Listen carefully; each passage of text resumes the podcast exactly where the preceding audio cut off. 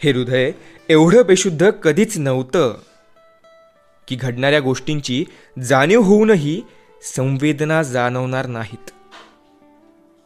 पण खरं सांगायचं म्हणजे कैक तुकडे पडलेल्या काही मोजक्याच पण जवळच्या क्षणांच्या काचा गोळा करून त्या हृदयात पुन्हा भरताना ज्या जखमा झाल्यात ना त्या आता काहीही केल्या भरून निघणार नाहीत.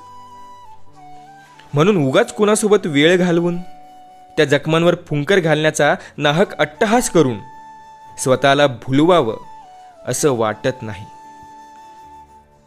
हो फक्त एकच उपाय शिल्लक आहे की स्वतःला स्वतःसाठी स्वतःहून वेळ मात्र नक्की देता येईल. कशासाठी? पुढं जाण्यासाठी. एखाद्या लांब रस्त्यावर दरड कोसळून पडते तेव्हा रस्ताच बंद होतो पुढच्या प्रवासाचा. म्हणून मग काय आपण दुसरा मार्ग शोधत नाही का? प्रवासाचा?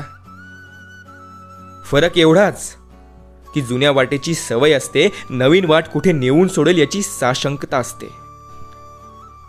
पण म्हणून प्रवास थांबत नाही. कोणामुळेच नाही. आणि कोणासाठीही नाही. शेवटी जे भेटायचं होतं ते भेटेलच. फक्त संयम आणि आत्मपरीक्षण. सोबत चालायला हवेत. बाकी उभ्या आयुष्याचा शेवटी हिशोब लावताना सुरुवातीपासून व्यक्तींची बेरीज वजाबाकी चुकायला नको.